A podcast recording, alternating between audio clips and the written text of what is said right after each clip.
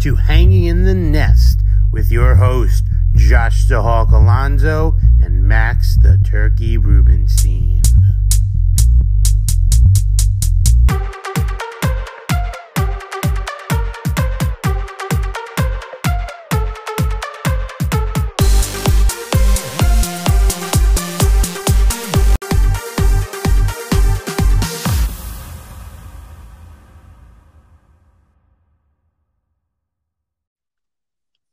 It's Monday. It's time for hanging the nest with the hawk and the turkey. March Madness is in full swing. Turkey, how is your bracket looking? I think I threw it out yesterday. I was. I I threw of it the first day. Did you? Well, I guess I did. A I had little bit Ohio- better than you. Talked about sleepers, and I had Ohio State going far. Everything I read about them, statistically, they were all there and just blew it. Oral Roberts has now won two games. I know it's amazing. I mean, we'll get into it a little bit more, but I literally had a great two days. Have not lost a single Elite Eight team, and then Illinois loses, my champion. And what's the point of watching college basketball anymore? I mean, because the game's great. Also, my. Jayhawks They are amazing. my Jayhawks are still in it. So Rock Chalk Jayhawk, they had a tough, uh, tough, tough opening game. Hated how they started, but they finished super strong. They got a great game tonight against USC. The late game, I'm not thrilled about that, but I'll be doing our fantasy baseball draft, so I'll be awake. So no worries there. But before we get into all that, Max, everyone's favorite moment of our podcast right here, right now. Bird fact. What do you got? All right, so I'm actually doubling up. We've talked about this bird before, but I'm realizing the hummingbird is a fantastic animal. Okay. Okay. The average man would have to eat around 285 pounds of meat per day to maintain your weight if it had the same metabolism as a little hummingbird. So the metabolism of a hummingbird, fantastic. If we were to keep our own weight, well, actually, for me, I'd like to not keep my weight right now, but an Amen. average I'm with you there. man, an average man would have to eat a ton to get it down to, you know, to keep it where it is.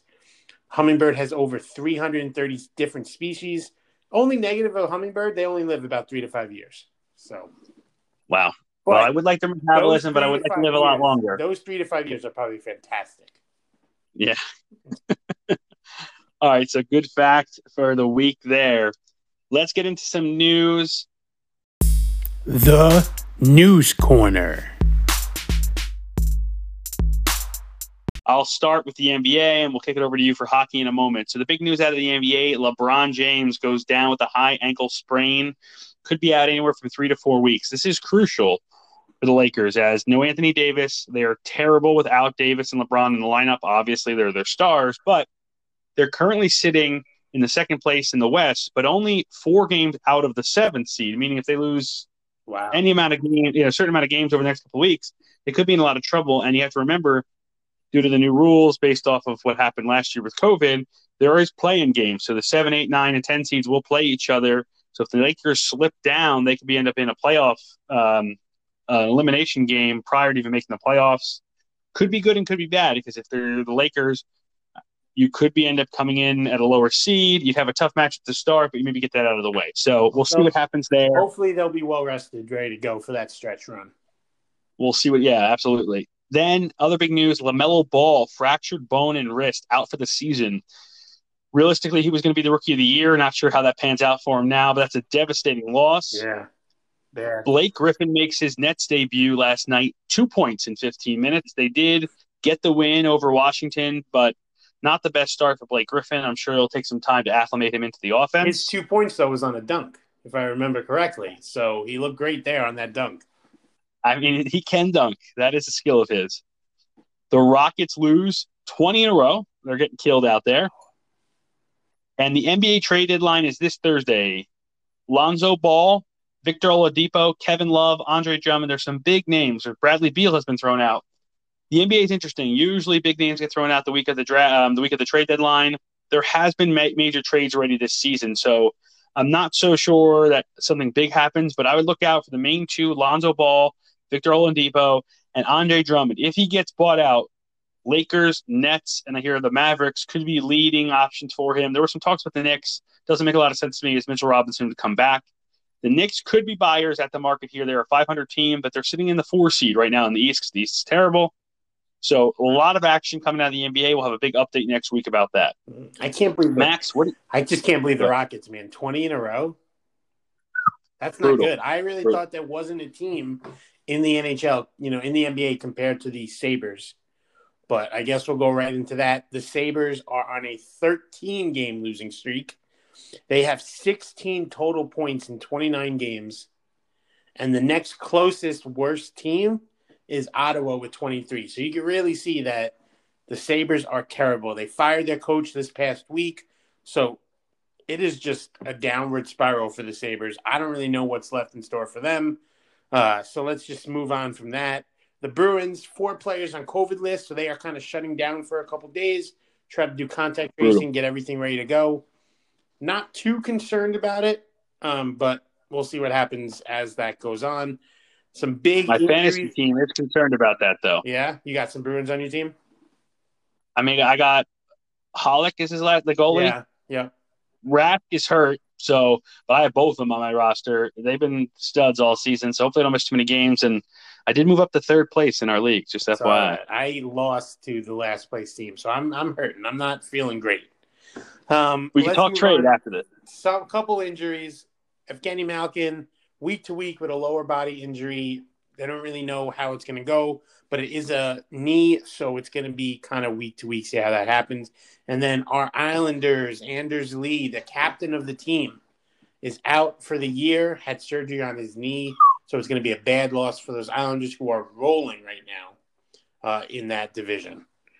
Brutal, Yeah, brutal. You know, I know one of our friends is going to have something to say about that.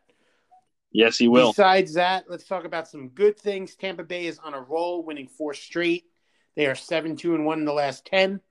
Washington and those Islanders, like we talked about, top of the division. They are both eight and two in their last ten. And then Colorado, a six-game winning streak, rolling quick, going six. Or I'm sorry, eight, one, and one in the last ten. So those are some teams on a roll right now. Uh, baseball. Any baseball news uh, that we have today? We have Salvador. Yeah, got- you got something? Oh, I got something big. Okay. I mean big. Let's hear it.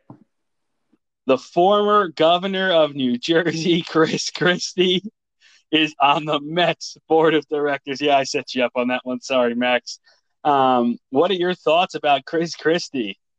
I don't know. I hope uh, he's got a nice.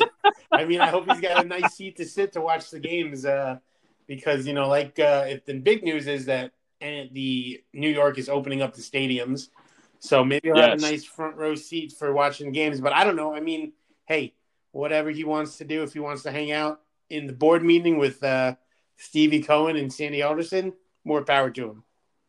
Yeah, I'm good for Chris Christie. Speaking of Chris's, Chris Owings and CJ Cron uh, do get signed by the Rockies. Looks like CJ Cron will be the starting first baseman there. Owens will be probably Owens will be used as more of a utility player.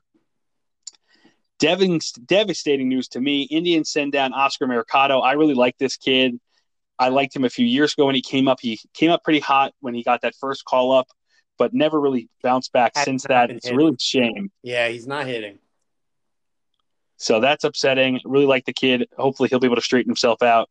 And then the big signing, Royals extend Salvador Perez, four years, eighty-two million. It's the biggest deal the Royals have ever signed to their organization. Well, good for them. Good for Salvador Perez. You know, one of those catchers that just does it all. He literally plays. I mean, he's been dealing with injuries, but before that, this guy Yeah. played every day almost. So good for him. Yeah. We do have some big news. I'm going to bring this up as well. Did you hear about this Cubs minor leaguer who was busted? So No, a Cubs prospect, Jesus Camargo Corrales, was arrested because he had 21. I'm going to say that again 21 pounds of meth and 1.2 pounds of oxys in his Cubs bag. So when he was pulled Wow. over, you know, he was saying it's just equipment. Not the case. Went through it, found a ton of meth. So Wow. he uh, is probably done with baseball and gonna I look think he for could be done with life. yeah, he's going to be looking for something else to do. Um, some big news out of spring training: Brian Hayes the prospect for the Pirates, is killing it in spring training. I know spring training's not, you know, take it for what it is, but this kid's hitting 441. And then Corey Seager, six home runs and 13 RBIs to lead those two categories. And then for pitchers, DeGrom, Scherzer, Cole leading the leagues in strikeouts. But then we have one guy on Miami, Sandy Alcantara.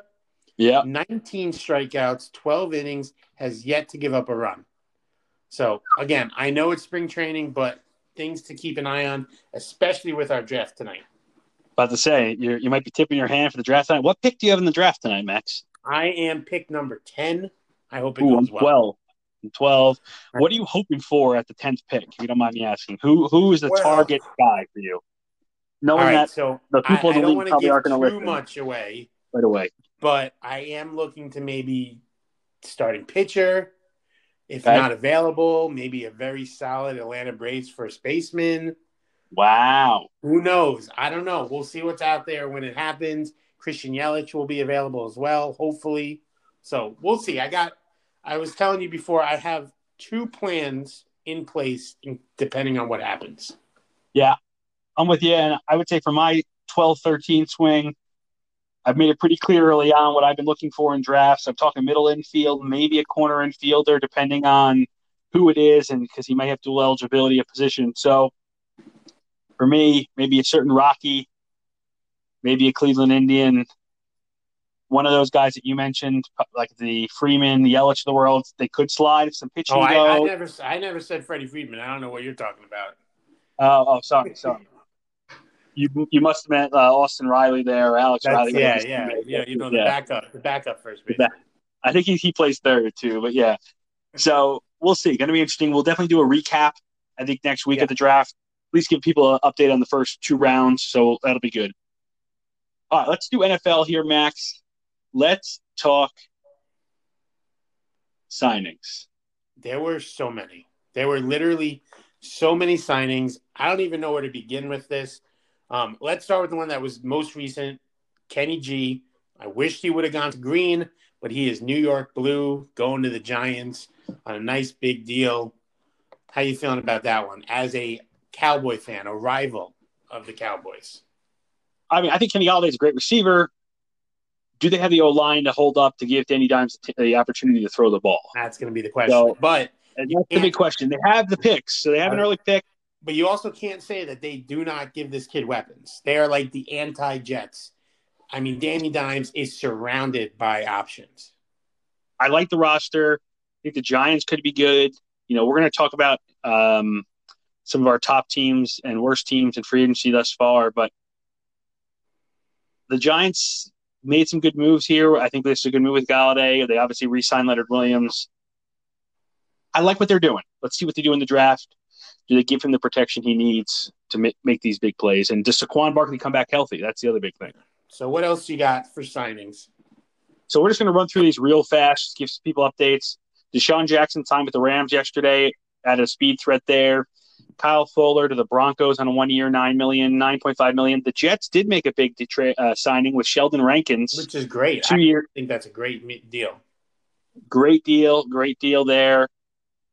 Uh, a couple other things out there. Miami Dolphins got Will Fuller. Juju Smith-Schuster goes back to Pittsburgh. Chris Carson goes back to Seattle. So I would say a couple moves I was just surprised by where teams like that got their players back. I wouldn't have thought Carson or Juju went back to those teams. Juju took a one-year prove-it deal. He also took Carson a, pay, deal. like a big pay cut too. Like he was getting more money from other teams, but he really wanted Yeah. to stay in Pittsburgh, which is shocking to me. Yeah, very weird. The Eagles signed Anthony Harris to one year deal. And the big news for me is the Cowboys got a safety as Keanu O'Neal, one year, $5 million deal, reunited with Dan Quinn. Love the pickup. He is great in the secondary. Also, a great run stopper from the secondary. And considering we let up like 150 yards per game rushing last year, we need all the help we can get on the run defense. So, really liking that signing. Behind the line. All right, let's talk pickups and bets for this week. Let's do some hockey first, Max. What do you got out there? We didn't do this last week, so We're back at it. Yes. So I am picking because we are starting earlier or a little bit later today. I'm going to go with the 10 o'clock games tonight. There are four of them. I wanted to bet them all.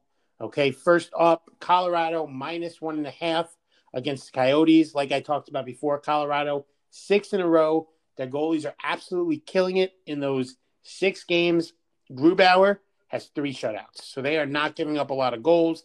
Arizona, they've been outscored 35 to 14 in every game that they've played against Colorado. So a lot of um, pretty big margin there. So give me Colorado minus one and a five.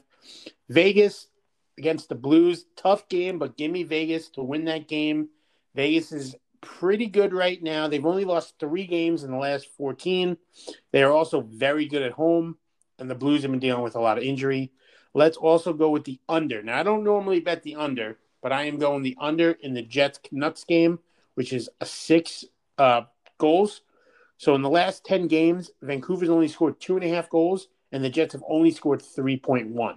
So if that happens, that's going to be the under. So I'm hoping to hit the under there. And then last one, this is my surprise pick.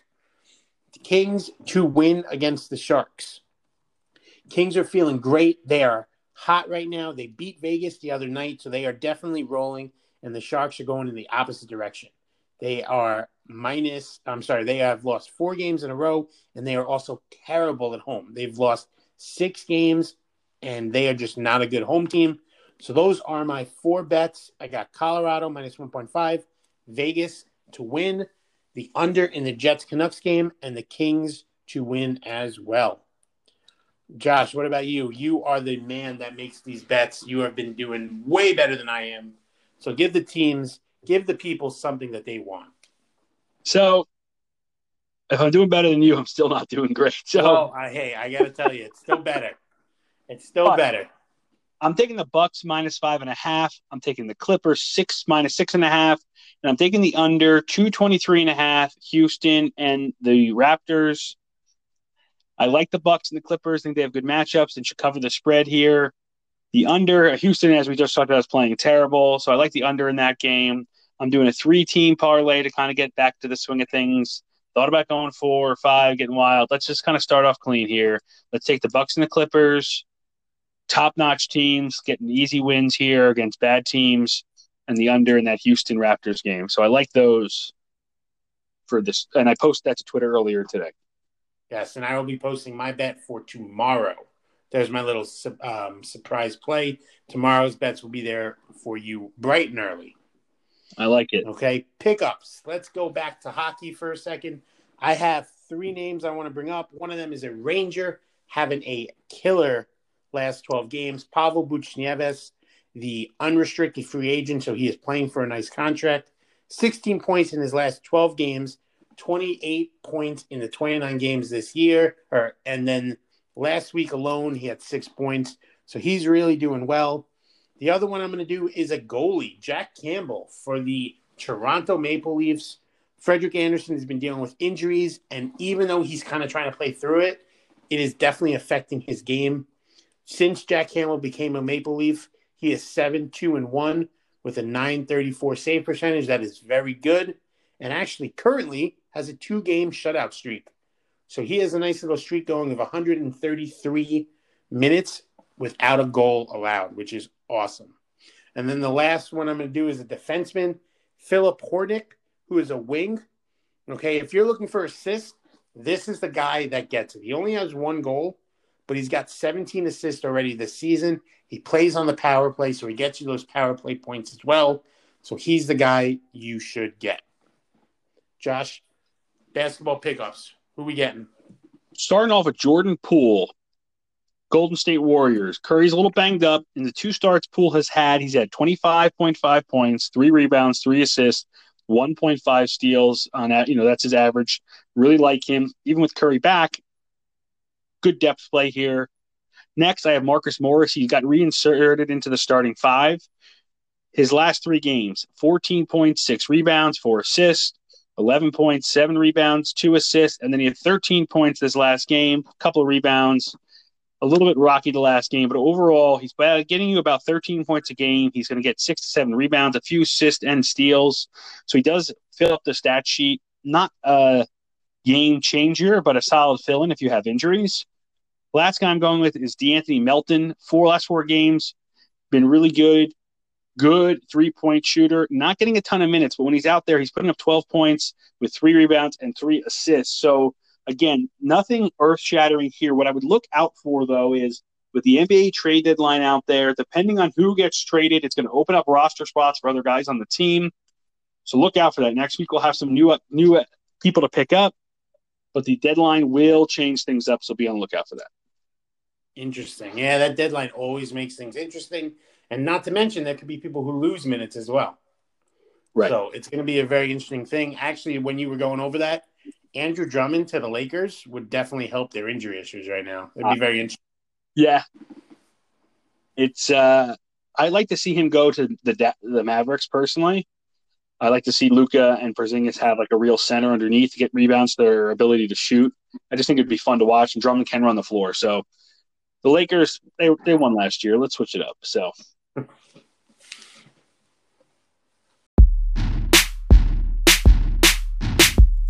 Court is in session we're talking free agency again here. We're to go our top three, bottom three, or four, give or take here. We spoke a little about free agents earlier. But, Max, give me your top team out there. Who has done the best in NFL free agency thus far? Well, I hate to admit it, but the Patriots have done something uncharacter- uncharacteristic. They don't really spend in the offseason. They have spent already $250 million. And last I checked, I am actually getting looked at to be signed by the Patriots because they are signing absolutely every single person. Okay. Hunter Henry, Jonnu Smith, the big tight ends are going back to the same team. I think that what the Patriots are trying to do is maybe get that Aaron Hernandez, Ron Gronkowski going again, where their team literally ran through the tight ends. Yeah, they they it's twelve personnel, two tight ends, two receivers, and a running back. That is like the Bill Belichick way. That's what they're heading back towards. It's going to be dirty. Yeah, and I think they need those two tight ends. And yeah, Hunter Henry and Jonnu Smith are perfect to do it. They yep. also signed edge rusher, Matt Judon, and they got Agholor, Kendrick Bourne, some good wide receivers. They signed Cam, I guess whatever you want to say about that. And then they got Kyle Van Noy back on a very cheap deal. I'll just add to that. I think the Cam thing is interesting there's not a lot of risk involved with how they signed Cam. He has to like make the team and win games and start to make all right. his money. So they may not be down at quarterback. I'd look out for that. The other thing that they did, which I really liked, is they re-signed David Andrews. They got Trent Brown back from the Raiders, who did very well when he was in New England. I think that's a good move. And they signed Ted Karras, saying his name probably wrong, but from Miami, another good offensive lineman. So they built up an offensive line. They got receivers, tight ends a plethora of defensive players. Jalen Mills as a safety, kind of a Swiss Army knife back there, can do a little bit of anything, safety, corner, etc. They're going to be good. I like them a lot. All right. What about what else you got, Josh? Who is your next team that's had a great offseason so far? So you could put like the Bucks here, and I think we'll talk about them in a second. I went with Cleveland over them though. Cleveland, very underrated this offseason fix their biggest problem, which was in the secondary. This is a Cleveland team that beat Pittsburgh in the first round of the playoffs, played well in the second round. They just picked up John Johnson. Probably, again, people will debate. I think one of the best safeties in the league. You put him with Troy Hill, another good secondary guy. They added two guys up front in Takk McKinley and Malik Jackson, who are very talented as well, and they re signed Rashard Higgins all prior to the draft. So they made a huge move on the defensive side without using any draft picks yet. They got a good deal for Johnson. I think he's going to kill it for them. The Browns will get Odell Beckham back healthy. I just think they're going to be a team that's going to be in the mix again next year. And these moves help you when you have to play teams like the Chiefs, like the Ravens, that have big offenses. Johnson and Hill in the back um, in the secondary is going to be big for them. So give me the Cleveland Browns at number two. Yeah, I definitely think the Browns have made some moves. It's going to be interesting. We talked about it before, though. My team is the Bucks. They obviously won the championship this year. They were in a huge cap crunch, and for the most part, everybody's coming back with some maneuvering of some money. Gronk signs, Brady's back, Lavonte David, Shaq Barrett, and then they franchised tag Chris Godwin. The heart of that team is still there, going strong. And, you know, thinking about all those things, it might hurt them the previous year and the year after that because of the money that they've moved around and everything like that. But they are still in that playoff window, and or I'm sorry, they still in that championship window. So you know, repeating, they have the same team, so it, anything's possible there in Tampa Bay.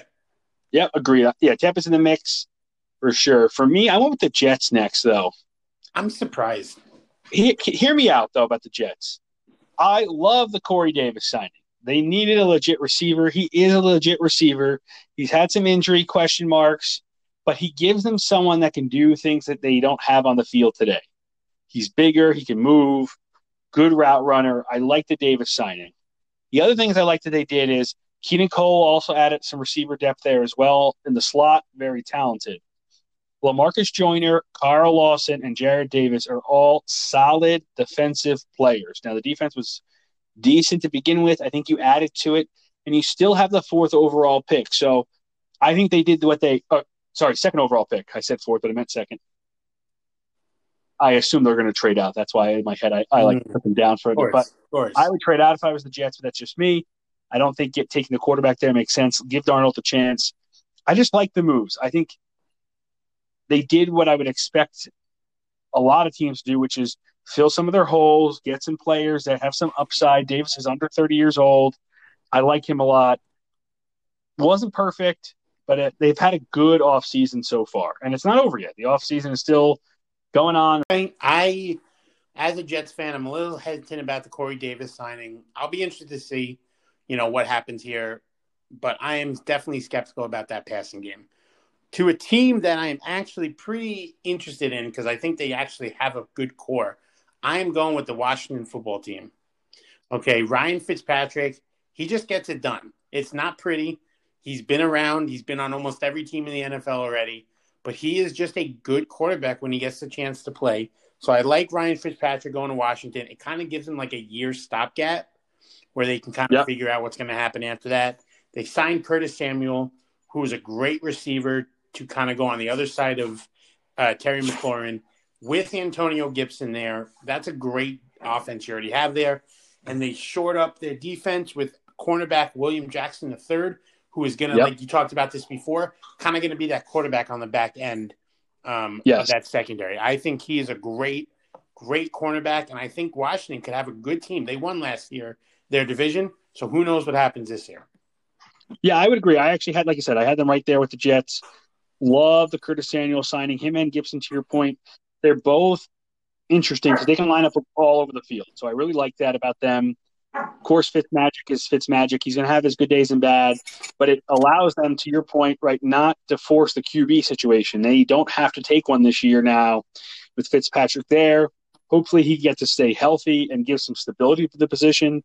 They were under 500, but did win the division. So imagine that stable quarterback the entire time who is somewhat consistent in playing, they could even be better.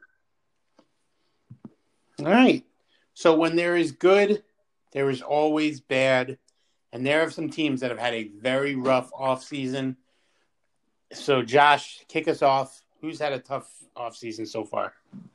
So, I don't know if I'd call it tough. I'd call it weird, the first team I'm going to throw out. But what are, what are the Texans doing?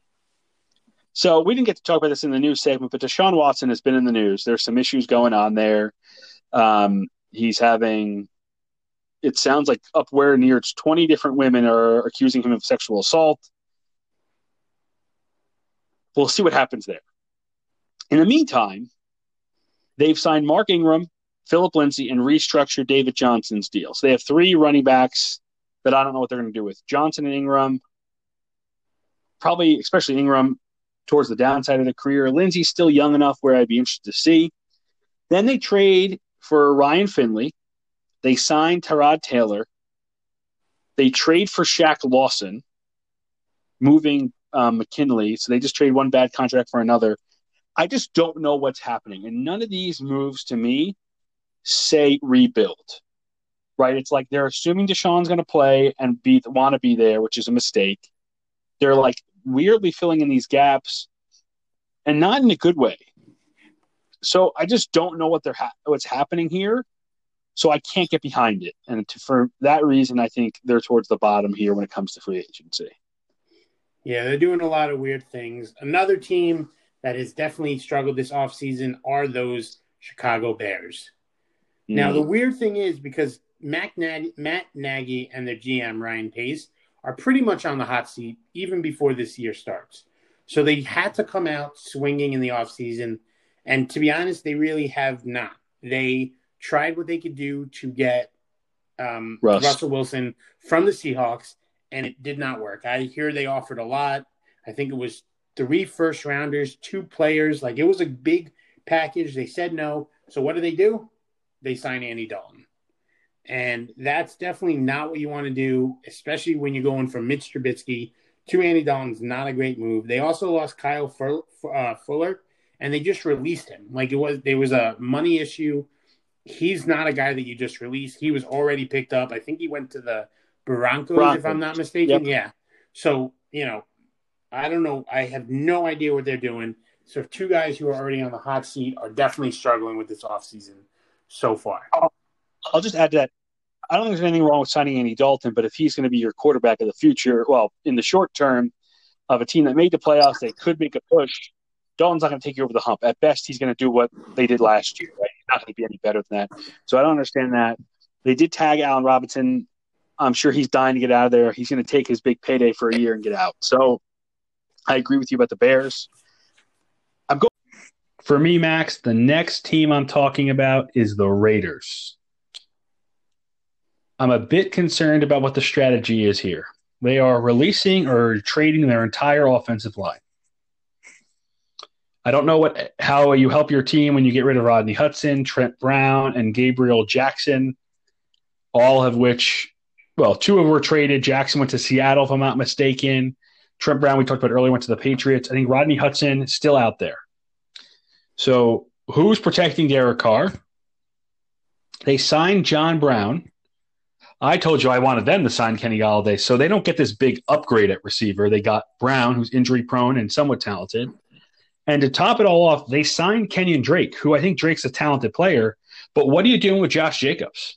So is Jacobs off the field completely on passing down scenarios and he's just a runner and a goal line specialist? But an interesting thing about that is Drake was one of the best and most efficient running backs at the goal line last year. So are you going to do two RB sets? I just don't know what they're doing. And when you add a running back like this and you trade your line, again, those these moves just don't add up. So I don't know what the Raiders are doing. They've been sitting in that middle of road eight and eight for like a few years now under Jon Gruden. I don't see them taking the next step with these kind of moves. So I'm putting the Raiders on the list. And just to add to that, there is a report that they want Kenyon Drake to be receiver. So it's going to be very interesting just to see their plan. But there was an NFL exec, exec that came out, tweeted, Jon Gruden has no idea what he's doing right now. So I think the whole NFL is all confused by what's going on there um, as well. The last team I wanted to bring up, we talked about it a little bit before, are the Seattle Seahawks. Okay. They lose Shaq Griffin. They lose Carlos Hyde, who was able to step up and actually played okay when Carson was hurt. And then they lost David Moore, a very good depth wide receiver for them.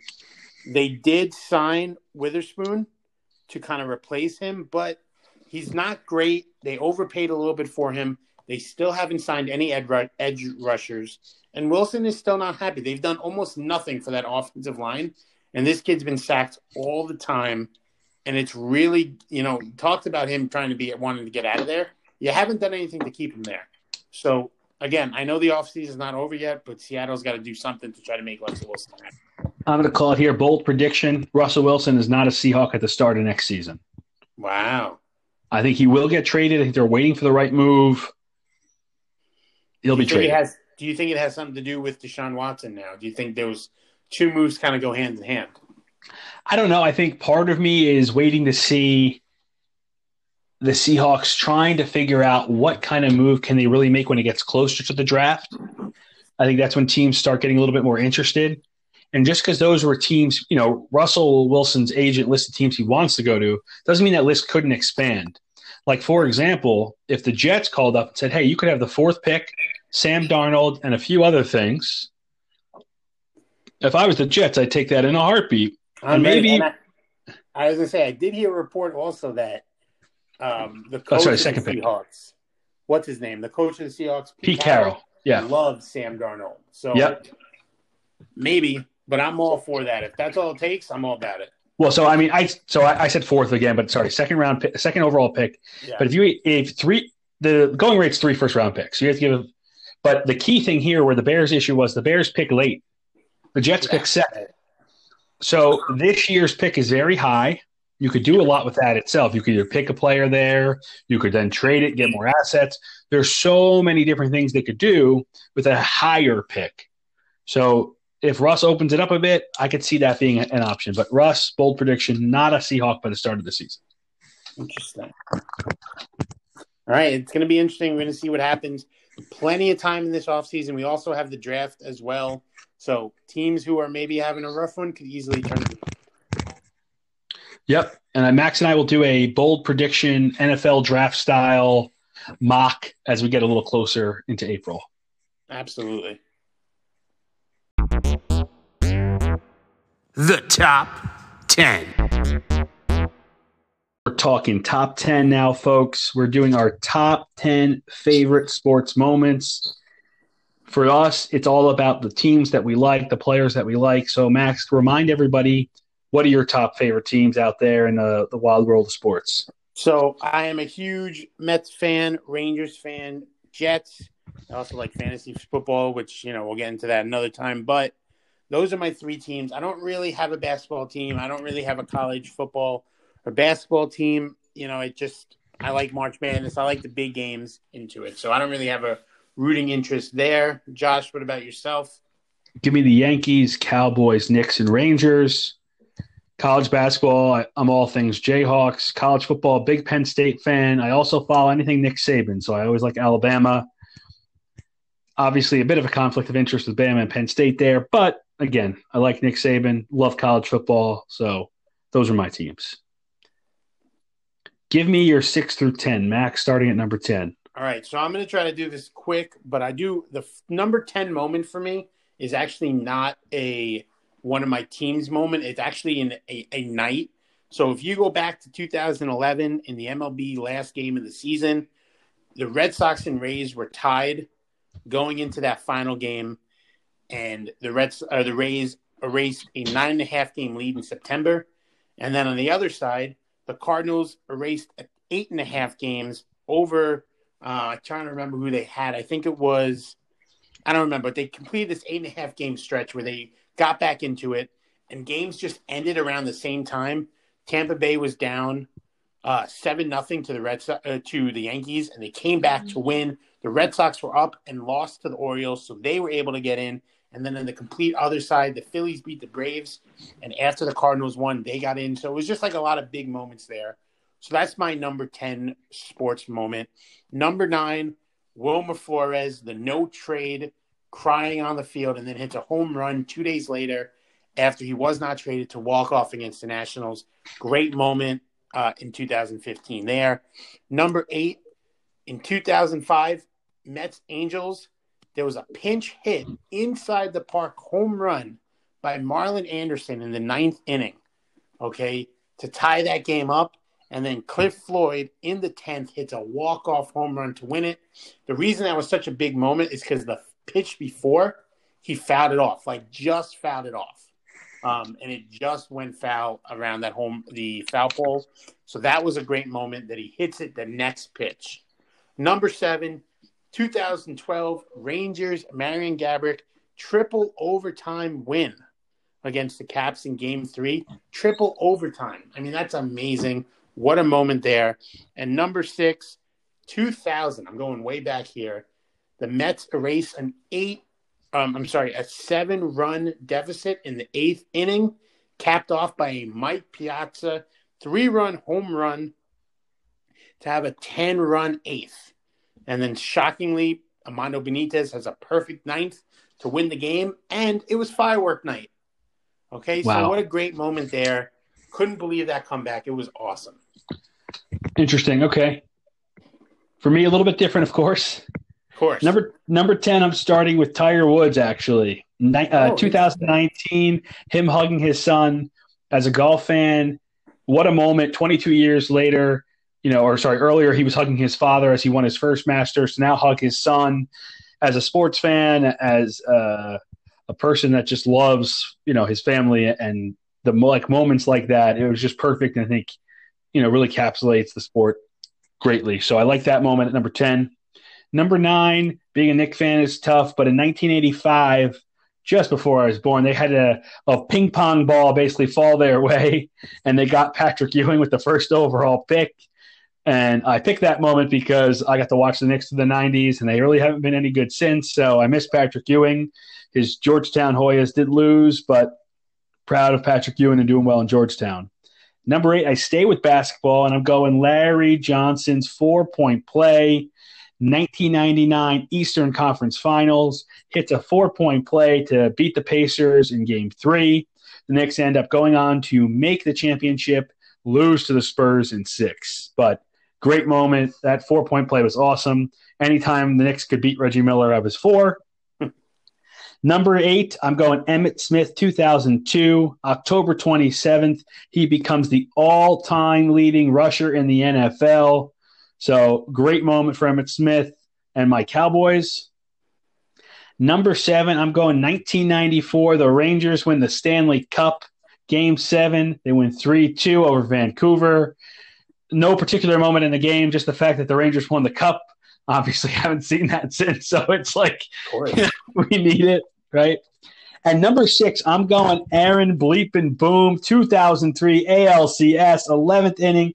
He sat eight innings waiting for his opportunity, comes in off of Tim Wakefield, the knuckleballer, and sends it over the left field wall. The Yankees win. Man, it is so easy to be a Yankee fan. I'm just Oh. like thinking about my list and what I'm gonna and like what my number one is, and just comparing it to a Yankee moment. It's just gonna be. It's just crazy to think about. I'm gonna be honest with you right now. As a huge Ranger fan, I did not put that on my list because I was considered myself too young to be involved in sports.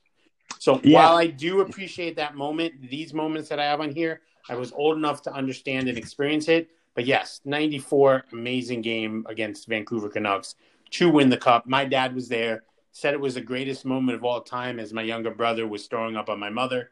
So, I mean, you know, it was just one of those moments that, yeah, um, And, I also apologize. I did, definitely loved. I did one extra. I did six. Boone was my fifth. I apologize. I did miscount. I did a little switch at the end. So you got yes, excited. I understand. I got excited. Yes. So should I finish my list? I'll, I'll, I'll finish. sure. Yeah, yeah, yeah. Go to it. So number four, I'm going to keep getting excited.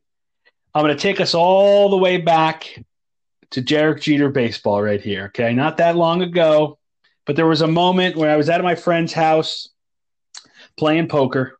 I go got a little sick. Don't know what happened. I left the game. I get home to turn on the TV, and the Yankees are playing the Red Sox.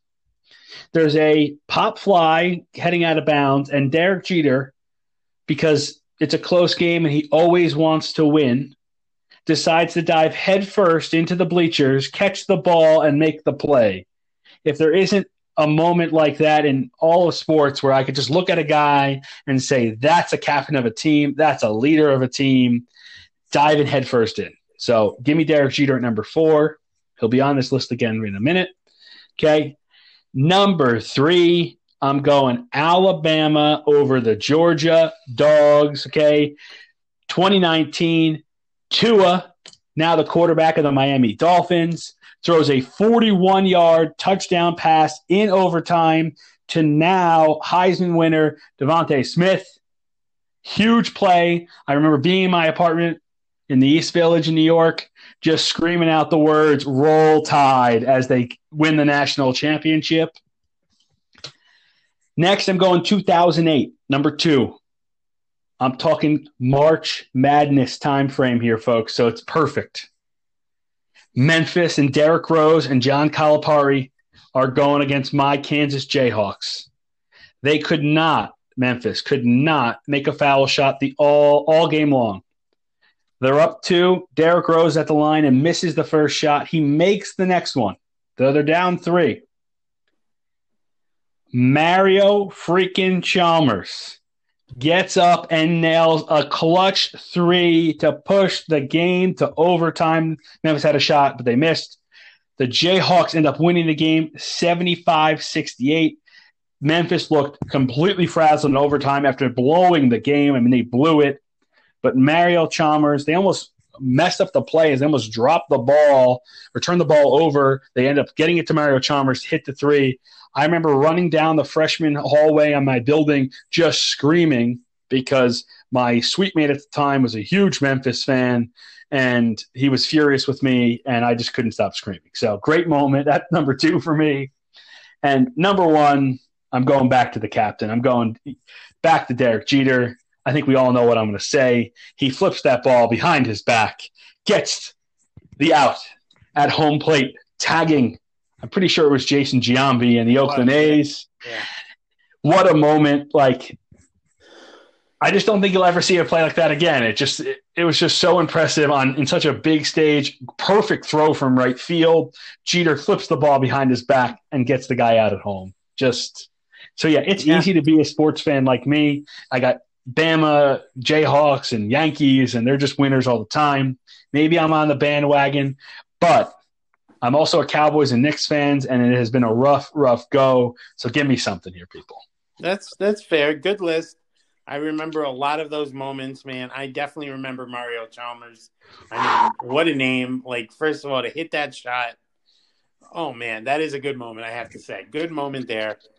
All right, number five for me is my one of three live moments when I was actually there.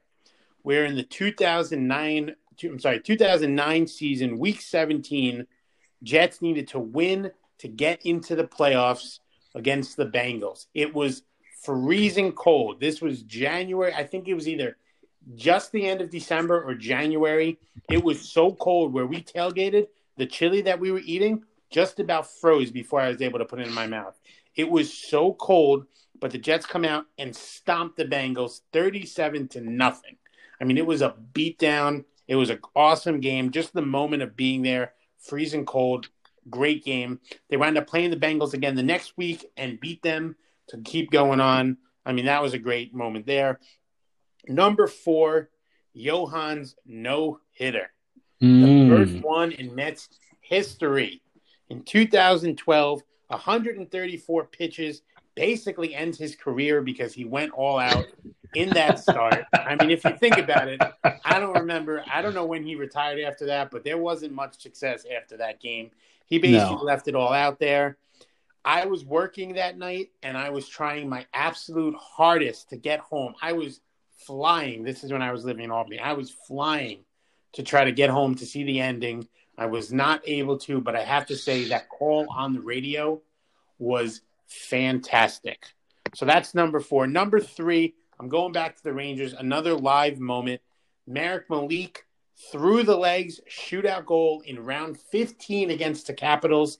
This is a guy that does not score, probably has about the same amount of goals as I do in when he played in the NHL, but he has the audacity to put it between the legs shootout shot to win the game. My whole family was there. My mom and brother were saying we have to catch the train or we're we're gonna miss it. Me and my dad are telling them to just shut up and sit down. If you don't want to watch the game, you don't have to.